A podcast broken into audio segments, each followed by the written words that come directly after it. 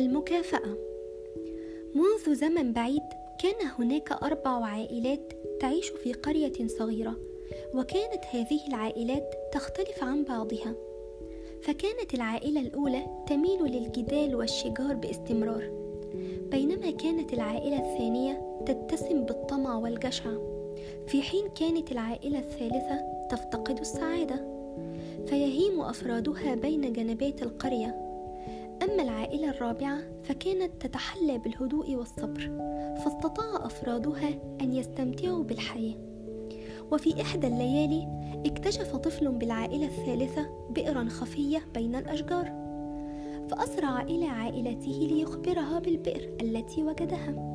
فاتجهت العائلة للبئر حتى تنتفع بمائها وبعد فترة علمت باقي العائلات بأمر البئر وأسرعت للحصول على الماء. حتى أوشكت البئر على الجفاف.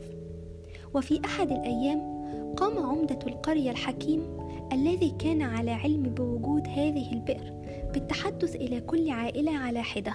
فقال الليلة يجب ألا نستخدم البئر فهذه هي الطريقة الوحيدة لجعل مياه البئر ترتفع لأعلى مرة أخرى. وافقت كل عائلة على طلب عمدة القرية لكن عندما أقبل الليل تسلل طفل من, من كل عائلة وملأ دلوا من البئر باستثناء العائلة الرابعة.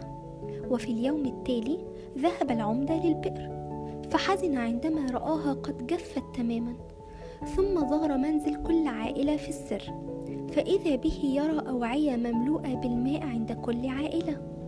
لكنه عندما زار منزل العائلة الرابعة وجد أوعيتها فارغة تماما دعا العمدة الحكيم العائلات الأربعة في مقر الاجتماعات بالقرية ثم زجرهم على عدم تنفيذهم لما طلبه منهم.